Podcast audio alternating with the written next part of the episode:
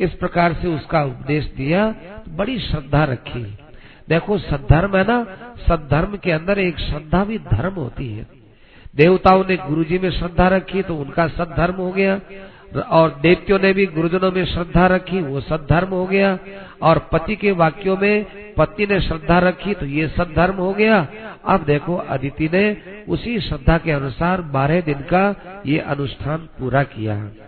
जब ये अनुष्ठान पूरा हुआ, उस समय में चराचर सृष्टि के नायक भगवान चतुर्भुज के रूप में अदिति के सामने प्रकट हो गए और प्रकट होकर के और भगवान उनको दर्शन दिए।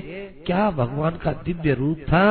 अदिति तो देख करके और झर झर हो गई। अदिति के आँखों से आँसू आने लग गए, गला आँसू से भर गया। कई देर तक अदिति से कुछ बोला ही नहीं गया। फिर अदिति फिर जो है अदिति हाथ जोड़ करके भगवान के दर्शन करके कहने लगी, हे यज्ञ पुरुष, हे तीर्थ श्रव हे श्रवण मंगल नाम धे जिनका नाम अत्यंत पवित्र, सुनने में भी महान पवित्र है, लेने पर तो कितनी पवित्रता आती है, ऐसे आप हैं। अपने संकट में आए हुए भक्त के संकट को दूर करने वाले पूर्ण समर्थ आप हैं। महाराज, आपके दर्शन हो जाने के बाद अब मैं आपसे क्या मांगू? क्या मांगू मैं आपसे मेरे मांगने की वृत्ति समाप्त हो गई। मैं तो अपने बेटों के लिए स्वर्ग चाहती थी, आपका दर्शन कर लिया, अब तो मेरे अंदर वो भी इच्छा नहीं रही। अदिति का ये विचित्र भाव देख करके भगवान कहने लगे कि देखो देव माता, जो तुम चाहती हो वो मैं भी चाहता हूँ, लेकिन अभी देवताओं का समय नहीं आया है। इस समय में असुरों के पास में बड़ी विलक्षण शक्ति है, उनका पार पाना बड़ा मुश्किल है। तुमने हमारी आराधना की है। तुम्हारे पति का तुमने आदेश माना है। जो पति का आदेश मानती है, वो स्त्री हमको बहुत ही श्रेष्ठ और जो है, हमारे हृदय में आदर को प्राप्त करती है। अतएव, देखो मैं मैं तुम्हारे सामने ये बात कहता हूँ कि मैं स्वयं तुम्हारा बेटा बन करके आऊँगा। लेकिन ये बात तुम लोगों को किसी को मत कहना, क्योंकि ऐसी गुप्त बात प्रकट कर देने से उस बात की शक्ति कम हो जाया करती है। इतना कहकर भगवान अंतरित हो गए और अदिति के आनंद का ठिकाना नहीं रहा। और इतना आनंद वारे भगवान मेरे बेटा बनेंगे, भगवान मेरे बेटा बनेंगे, रात दिन अब वो अपने अपने प्रभु को अपने बेटे के रूप में सुन करके बहुत आनंदित रही और उसी ध्यान में डूबी रही। अदिति का तो भाई साधन सफल हो गया और वो दिन भी आ गया कि भगवान ने लीला की और वे अदिति के गर्भ में आए। उधर ब्रह्मा आदि को पता चला कि भाई भगवान अदिति के यहाँ जन्म लेने वाले हैं। दौड़े दौड़े दौड़े दौड़े ब्रह्मा जी आए। ब्रह्मा जी ने गर्भस्थ भगवान की स्तुति की और कहा कि हे ब्रह्मण्य देव हे त्रिपृष्ठ, हे वेद गर्भ न आपका आदि है, न अंत है, न मध्य है। जगत के आप आदि हो, जगत के आप मध्य हो, और जगत के अवधि भी आप ही हो। मैं देव, मैं ब्रह्मा, सब देवताओं की तरफ़ से आपको प्रणाम करता हूँ। इस प्रकार से ब्रह्मा प्रणाम करने लगे। उसी समय में भाई, भगवान अदिति के सामने चार भुजा से प्रकट हो गए। बोलिए आनंद कंद भगवान की। भगवान का श्याम वर्ण है। मकराकृति कुंडल है, चार उनकी भुजा है, वे किरीटी कुंडली भगवान बड़े सुंदर रूप में जब अदिति के सामने आए, दिशाओं में स्वाभाविक ही प्रसन्नता छा गई। प्रजा लोग हर्षित हो गई गाँवों के मन में हर्ष हो गया, ब्राह्मणों के मन में हर्ष हो गया। और ये सब बात भाई दिन के बारह बजे के लगभग की है। और ये ये भादवा सुधी बारस की बात है।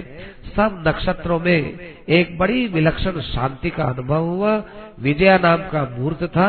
देवताओं की दुंदुबिया अपने आप ही बच गई। सब बड़े आनंदित हो गए। देवता लोग नाचने लग गए और अदिति के आश्रम की तो आज बड़ी निराली शोभा वहाँ पर दिव्य प्रकाश होने लगा। अदिति ने अपने सामने भगवान के दर्शन किए और उस समय में भगवान देखते देखते ही उनके सामने छोटे बालक बन गए। वामन के रूप में, छोटे बालक के रूप में भगवान उन सबको दिखाई देने लगे। पहले चतुर्भुज में आए और फिर भगवान वामन के रूप में दिखाई दिए। अब भाई ऋषि, मुनि सब के सब वहाँ आए और सबने वामन भगवान को अपनी तरफ़ से भेंट देना चालू किया। बृहस्पति जी ने कहा, आओ भगवान, हम आपको जनेऊ देते हैं। उन्होंने उनको जनेऊ दे दिया। कश्यप जी ने उनको मेखला दे दी। पृथ्वी ने उनको काला मृगचर्म दे दिया। चंद्रमा ने उनको डंडा दे दिया। माता अदिति ने उनको कॉपिन दे दिया। ब्रह्मा जी ने उनको कमंडल दे दिया। सप्तर्षियों ने उनको कुशासन दे दिया। सरस्वती ने रुद्राक्ष की माला दे दी। कुबेर जी ने उनको पात्र दे दिया। और भाई, भिक्षा तो माता ही देती है। माता पार्वती ने उनके पात्र में भिक्षा दे दी। ये सब लेकर के वामन भगवान का ऐसा सुंदर स्वरूप सब ऐसे मुग्ध हो गए। सब देखने लगे, कोई चरणों को देखता है तो कोई नेत्रों को देखता है तो कोई उनके छोटे छोटे हाथ को देखता है तो कोई उनके पुस्तक को देखता है।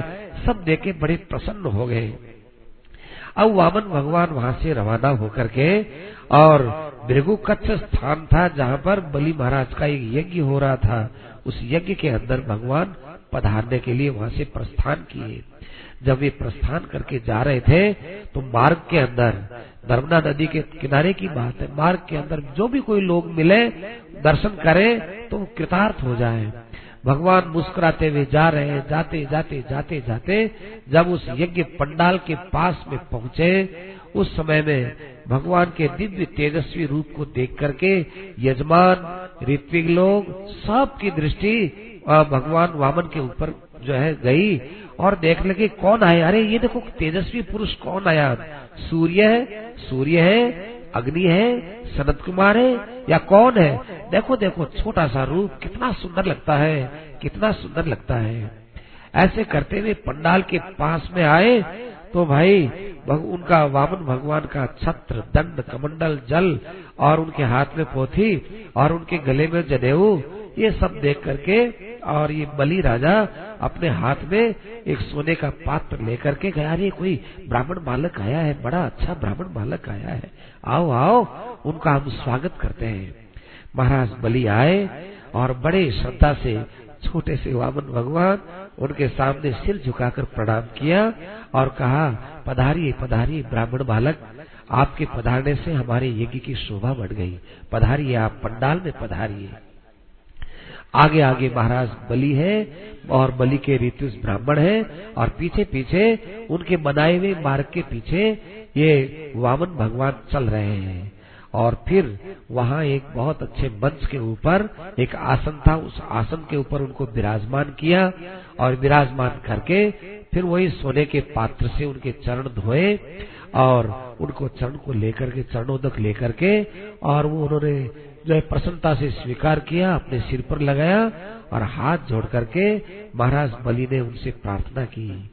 स्वागतम ते नमस्तुभ्याम हे ब्राह्मण बालक, इस पंडाल में आपका महाराज बलि की ओर से बार बार स्वागत है। आप अपना परिचय दीजिए, आप कहाँ से आए हैं? आप कोई ब्रह्मर्षियों का तप है, आप कोई पितर है, आप कौन है, आप अग्नि है, मैं आपको पहचान नहीं सका हूँ। मैं इतना ज़रूर जानता हूँ कि आज आपके दर्शनों से मेरे पितर लोग सब प्रसन्न हो गए हैं, क्योंकि आप जो यहाँ पधार गए हैं। मेरी अग्निया आज सार्थक हो गई। तो आप किस उद्देश्य से यहाँ पधारे हैं? हे ब्राह्मण बालक, यदि आप चाहो, हम आपको खूब सोना देवे पृथ्वी देवे, हम आपको अन्न के भंडार देवे, आपकी शादी करवा देवे, आपको गाँव देवे, आपको हम लोग क्या देवे, हाथी, घोड़े, रथ, जो चाहे वो सब देने, हम आपको देवे। आप जो मांगो सब देने के लिए तैयार हैं, आप आज्ञा कीजिए। ये बात धर्मयुक्त बात सुन करके और छोटे से भगवान वामन रूप को कहने लगे। वचास्तवैता जनदेव सुनृतम अरे राजन, तुम्हारे वचनों ने हमको बहुत आनंदित कर दिया। तुमने अपने कुल के अनुसार बड़े श्रेष्ठ वचन कहे राजन, क्योंकि तुम्हारे यज्ञ के अंदर शुक्राचार्य जी महाराज और शुक्राचार्य जी के अनुयायी लोगों ने जो इतना बड़ा अनुष्ठान किया है तो वो क्यों नहीं तुमको ऐसे वचनों की शिक्षा देंगे? तुम्हारा किल, तुम्हारा कुल कितना पवित्र है। आज तक तुम्हारे कुल में ऐसा कोई पुरुष नहीं हुआ जो युद्ध के मौके पर पीस दिखाकर भग गया हो अथवा दान के अवसर पर जिसने नाम कर दिया हो। ऐसा आज तक आपका कोई जो है पुरुष पैदा हुआ ही नहीं। हम आपके लिए क्या कहें? आपके वंश में एक महाराज हिरण्याक्ष हुए थे। एक एक एक जो है दिशा के अंदर जाते थे तो सब दिशाएँ कांपने लगती थी। और जब विष्णु ने हिरण्याक्ष को मारा तब हिरण कश्यप जी ने ऐसा पराक्रम दिखाया, ऐसा पराक्रम दिखाया कि वो विष्णु तो जाकर जाने कहाँ का कहाँ छिप गया। अब देखो, ये पता नहीं है कि खुद ही विष्णु है। और वो विष्णु की हालत खराब हो गई बलि महाराज। वो विष्णु इधर जाए, उधर जाए उधर जाए, जहाँ भी जाए, वो हिरण कश्यप उसके पीछे पड़ गया। तो विष्णु ने सोचा कि क्या करूँ? यतो यतो हम यात्रा सो जहाँ जहाँ मैं जाता हूँ, वहाँ वहाँ पे हिरण कश्यप जो है, आ ही जाता है। तब विष्णु ने क्या किया कि उसके श्वास के द्वारा उसके नाक में जाकर और उसके हृदय में जाकर स्थान बना लिया। अरे, आप उन हिरण कश्यप के संतानों में आ रहे हैं, वंश में आ रहे हो, जिनके हृदय में विष्णु ने अपना स्थान जमाया था।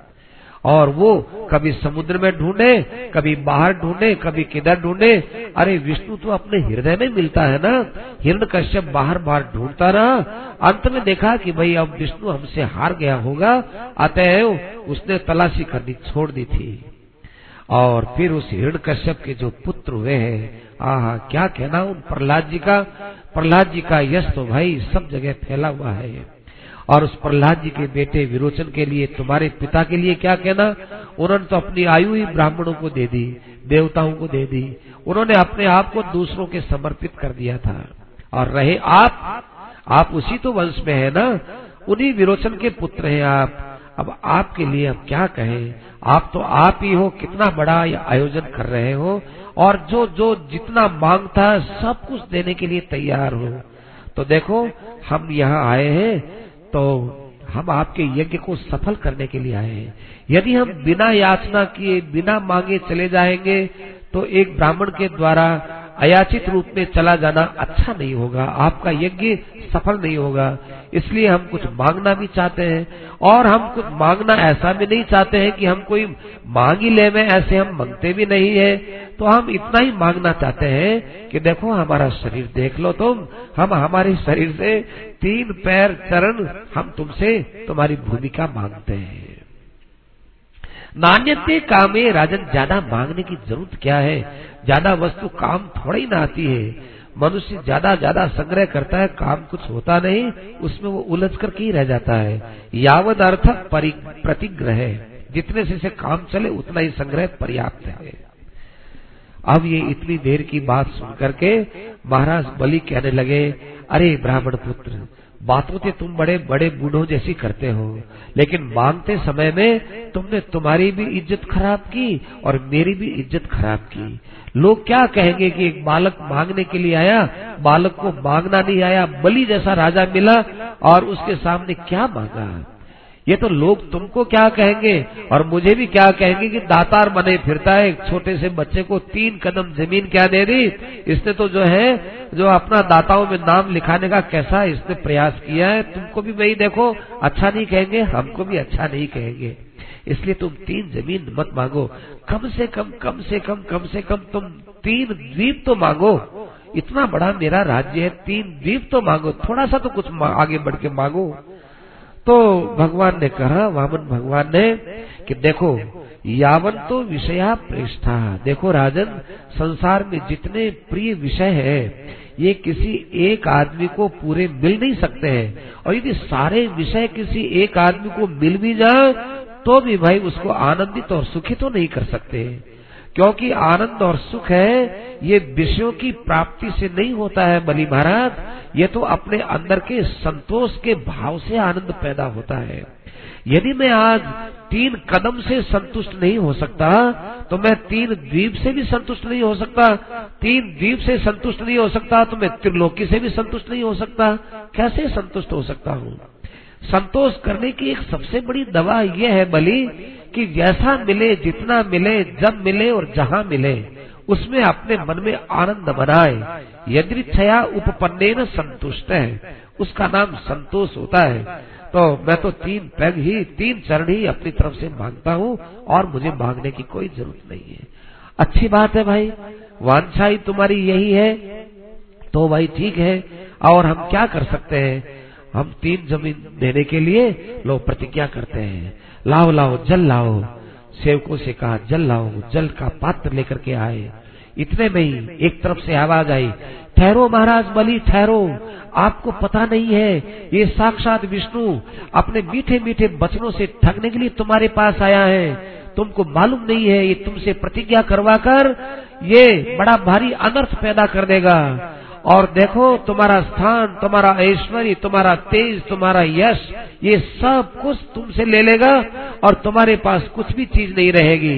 इसके तीन कदमों को तुम नहीं जानते बली मैं जानता हूँ। एक कदम से सारी पृथ्वी मांगेगा, दूसरे शरीर से अंतरिक्ष लोक ले लेगा, दूसरे चरण से स्वर्गादि लोक ले लेगा, और फिर तीसरे चरण इसके तुम्हारे पास देने के लिए कुछ नहीं रहेगा। तुम संकट में पड़ जाओगे। अतएव मैं तुमको मना करता हूँ। कि इनको साफ़ मना कर दो कि हे ब्राह्मण, आप जैसे आए हो वैसे चले जाओ। मेरे पास देने लेने के लिए कुछ नहीं है। नहीं तो देखो राजन, जो आदमी देने की प्रतिज्ञा करता है और नहीं देता है, वो नर्क में जाता है। तुमको अभी तक देने की कला का ज्ञान नहीं है। दिया वो जाता है कि जिसमें से कुछ तो धन और धर्म के लिए सुरक्षित रखा जाए।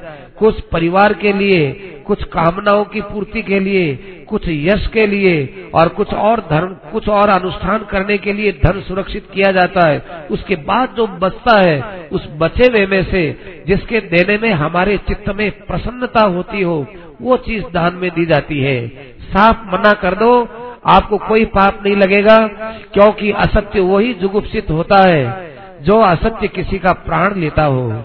लेकिन आ, लेकिन देखो ये असत्य आपके लिए असत्य नहीं है। वहाँ नहीं। एक तो स्त्रियों के साथ बात करने में, एक किसी की शादी विवाह के समय में कोई बात झूठ बोलनी पड़े तो उसके विषय में, एक किसी के वृत्ति के लिए, आजीविका के लिए झूठ बोलना पड़े तो उसमें झूठ नहीं होता। किसी के प्राण बचाने में झूठ बोलना पड़े तो झूठा नहीं होता। गाय की रक्षा और ब्राह्मण की रक्षा में झूठ बोलना पड़े तो झूठ नहीं होता। साफ़ मना कर दो, आप धोखे में पड़ जाओगे। ये बात सुनी तो भगवान वामन ने देखा कि अरे हमारी पोल तो इन्होंने खोल दी है। भगवान वामन ऐसा रूप बनाए, ऐसा रूप बनाए। अब एक तरफ़ तो भगवान वामन की ओर देखे, एक तरफ़ गुरु जी की तरफ़ देखे, दोनों तरफ़ देखे वो बलि राजा। लेकिन भगवान का रूप देख करके उनका मन भगवान में आकृष्ट हो ही गया। और उन्होंने वापस जवाब दिया अपने गुरुदेव से कि, हे गुरुदेव आपने मुझे इतने दिन तक यही तो सिखाया था कि भाई, जो आदमी प्रतिज्ञा कर लेता है, उस प्रतिज्ञा को कभी तोड़ना नहीं चाहिए। हे गुरुदेव, मैं प्रहलाद के वंश का हूँ और मैं विरोचन का बेटा हूँ। मैं आज एक विष्णु के सामने झूठ बोलूँ और वो विष्णु ब्राह्मण बन करके मेरे सामने आया है, याचक के रूप में आया है। ज़्यादा से ज़्यादा मेरा राज्य ले लेंगे और राज्य देकर मुझे नरक में भेज देंगे। कोई बात नहीं है, मेरी बात तो पूरी हो जाएगी ना। अरे ददीची ऋषि ने मांगने पर अपनी हड्डियाँ दे दी, शिवी ने अपने प्राण दे दिए। एक महाराज बलि को आप इतना कमज़ोर मानते हो कि वो अपना राज्य नहीं दे सकता? मनुष्य की शोभा, दाता मनुष्य की शोभा इसी में ही है कि मांगने वाले को लुटाते लुटाते खुद मांगने वाला बन जाए, तभी उस दाता की शोभा होती है। गुरुदेव, आपके वचन में स्वीकार करने में असमर्थ हूँ। गुरु जी नाराज़ हो गए अच्छा हमारे वचनों को नहीं मानते हो तो जाओ जाओ, तुम निश्रीक हो जाओ, तुम्हारी लक्ष्मी, तुम्हारा राज्य सब जो है नष्ट हो जाए। ये कोई बात नहीं गुरु जी यदि विष्णु को दान देने में यदि हमारा इस प्रकार से संकट होता है तो उसको हम स्वीकार करते हैं। विंध्यावली आई और विंध्यावली से जल लिया। विंध्यावली थी उनकी पत्नी का नाम। और उन्होंने जल लिया और उनके चरण धोए और चरण धोने के बाद फिर उन्होंने वो चरण, फिर चरणोदक लिया। वो तो स्वागत का चरणोदक था वो। ये प्रतिज्ञा पूर्ति का चरणोदक था। चरणोदक लिया और फिर हाथ में जल लेकर के कहा, हे ब्राह्मण देवता, आपके कदम से मैं आपको तीन कदम ज़मीन दान में देता हूँ। ये जो ही कहा तो देवताओं ने दुनिया बजाई, फूलों की वर्षा की, सारी त्रिलोकी में हर्ष छा गया और अब भगवान वहाँ अपने आसन से उठे। उठ करके और परीक्षित वो बड़े होने लगे, लंबे होने लगे।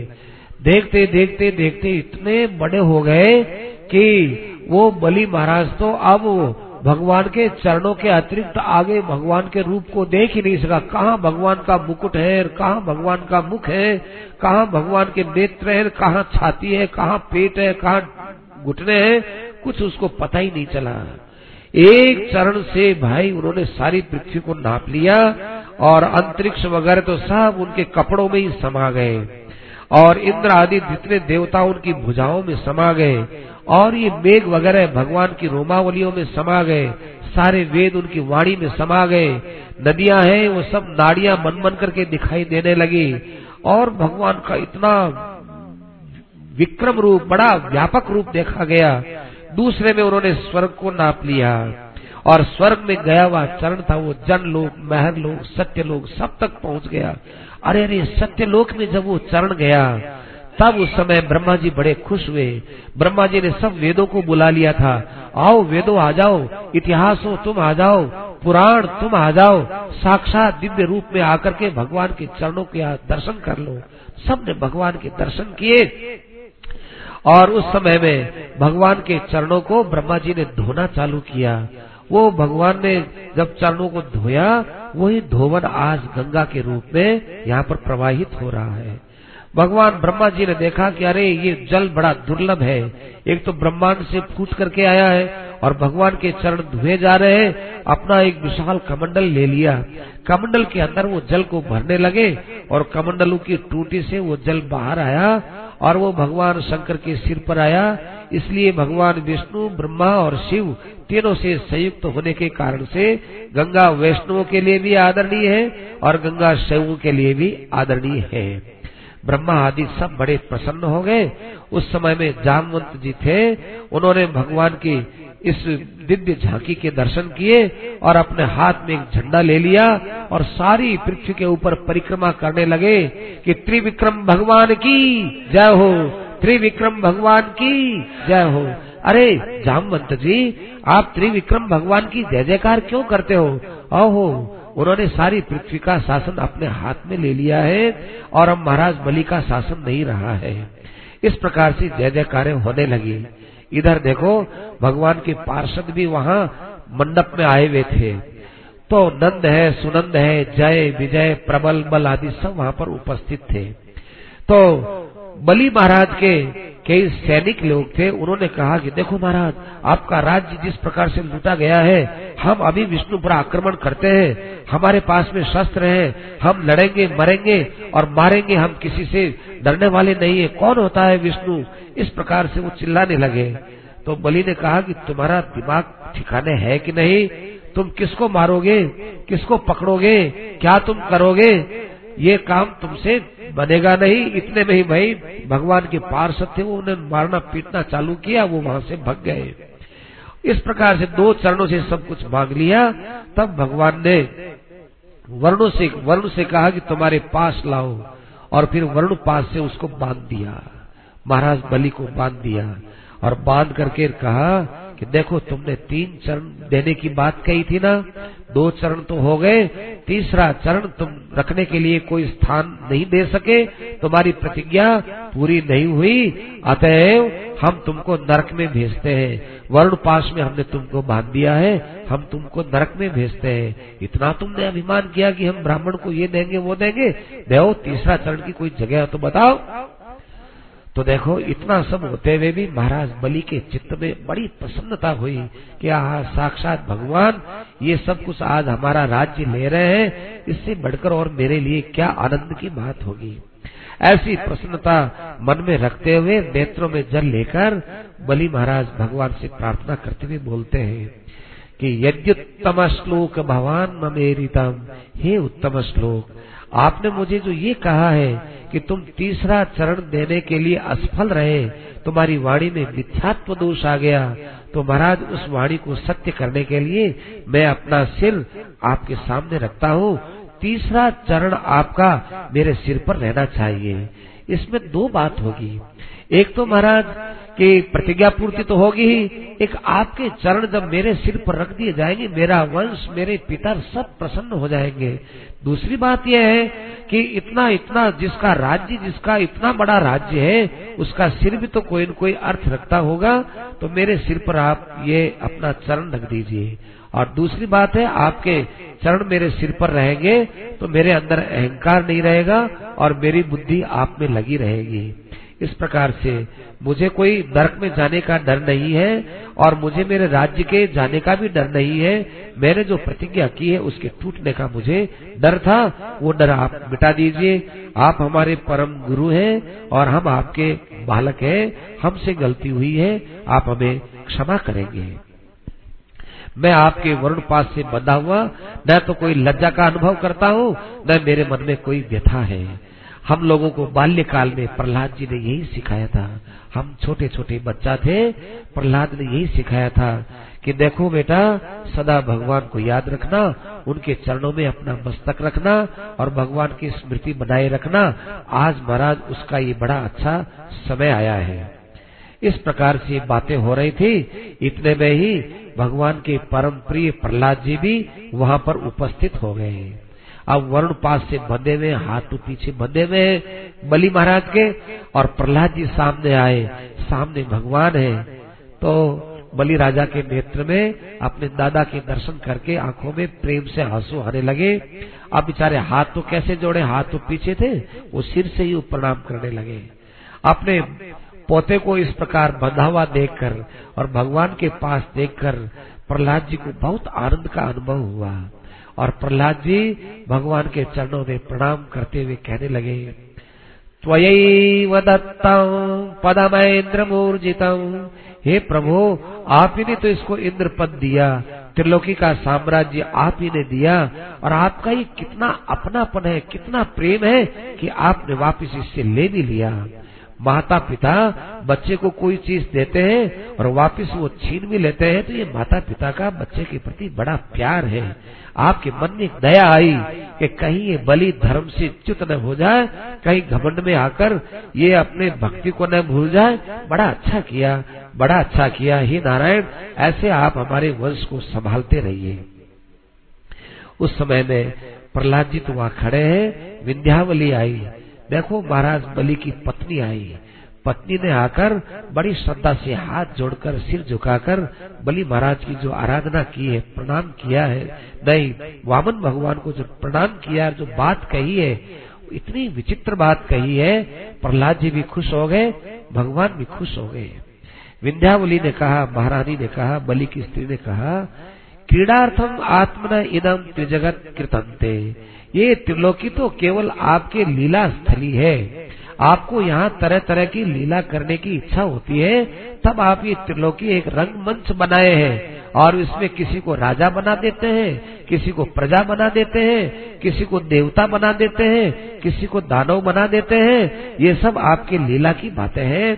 अतः आपको जो लीला करनी हो बड़े आनंद के साथ आप कीजिए। इसमें हम लोग तो अपने आप को व्यर्थ ही करता भोगता मानते हैं।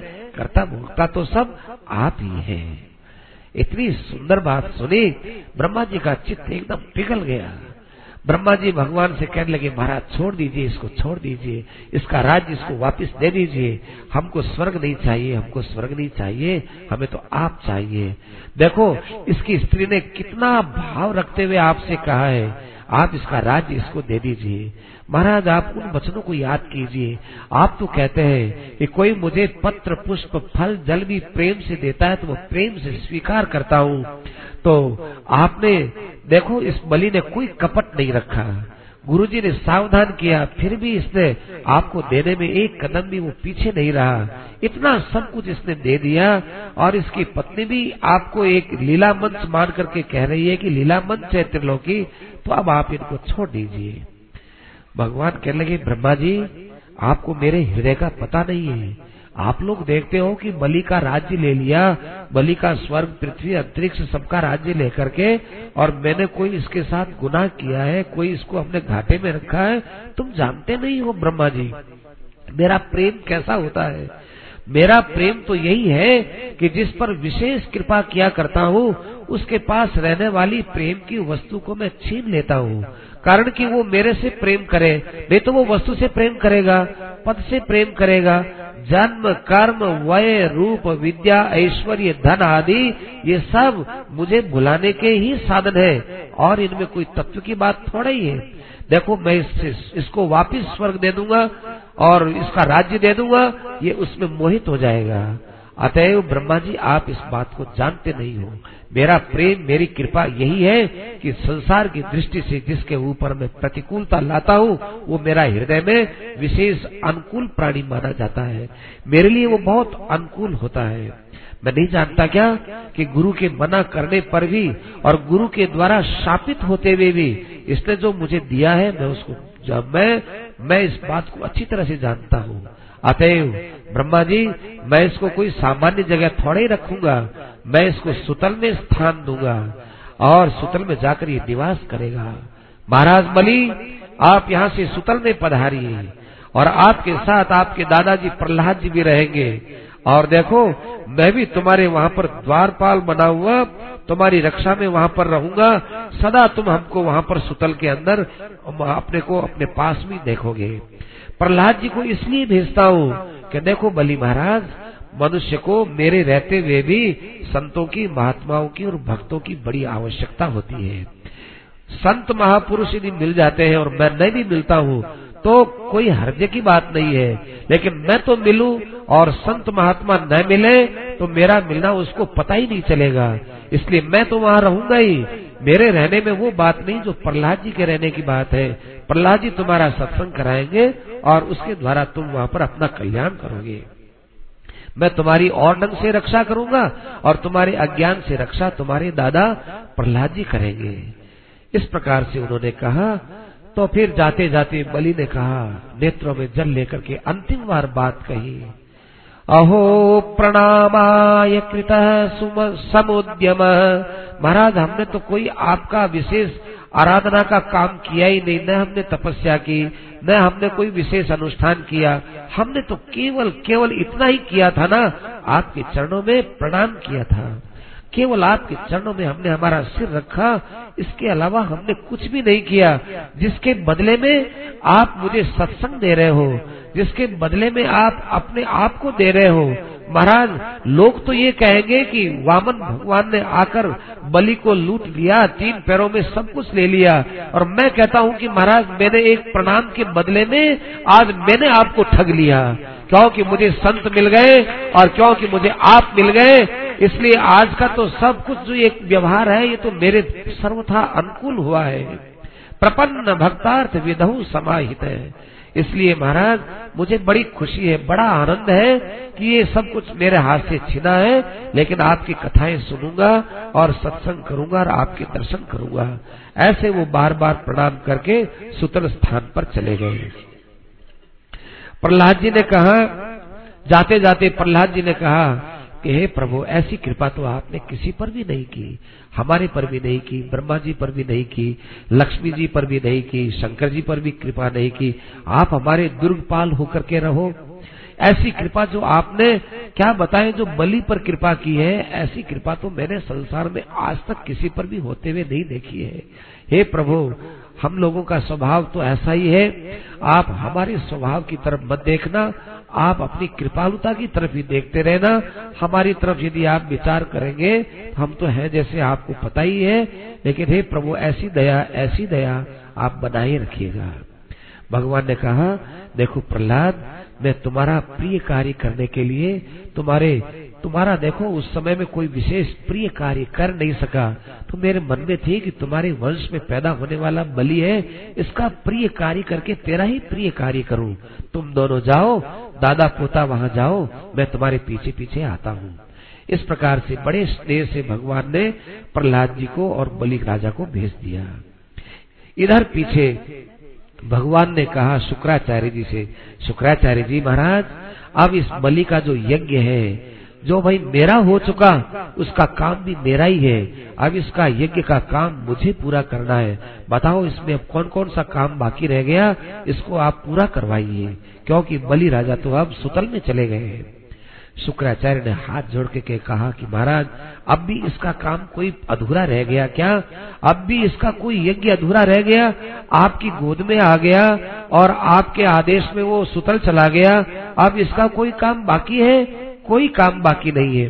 फिर भी लौकिक दृष्टि से यदि कोई काम बाकी है तो महाराज, आपने एक उपाय बता रखा है, ऋषि मुनियों ने बता रखा है कि किसी काम में यदि कोई अपूर्णता रह जाए तो उस काम को पूर्ण करना हो तो श्री कृष्ण गोविंद हरे मुरारे।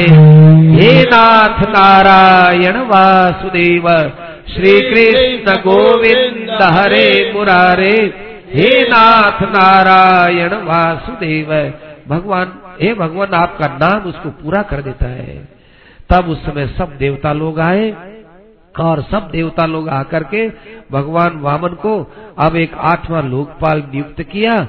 इंद्र आदि के साथ में भगवान फिर स्वर्ग की तरफ़ चले गए। ये बड़ा पवित्र आख्यान है।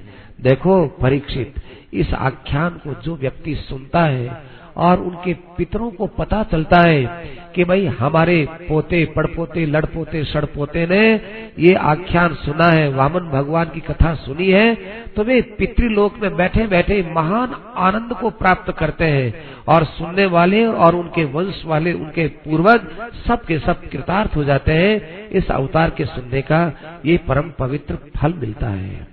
राजा ने कहा कि महाराज, हमने एक बात और सुनी है कि भगवान ने मछली का रूप बनाया था। मछली तो तम प्रधान योनि होती है। तो ये मछली क्यों बने थे भगवान?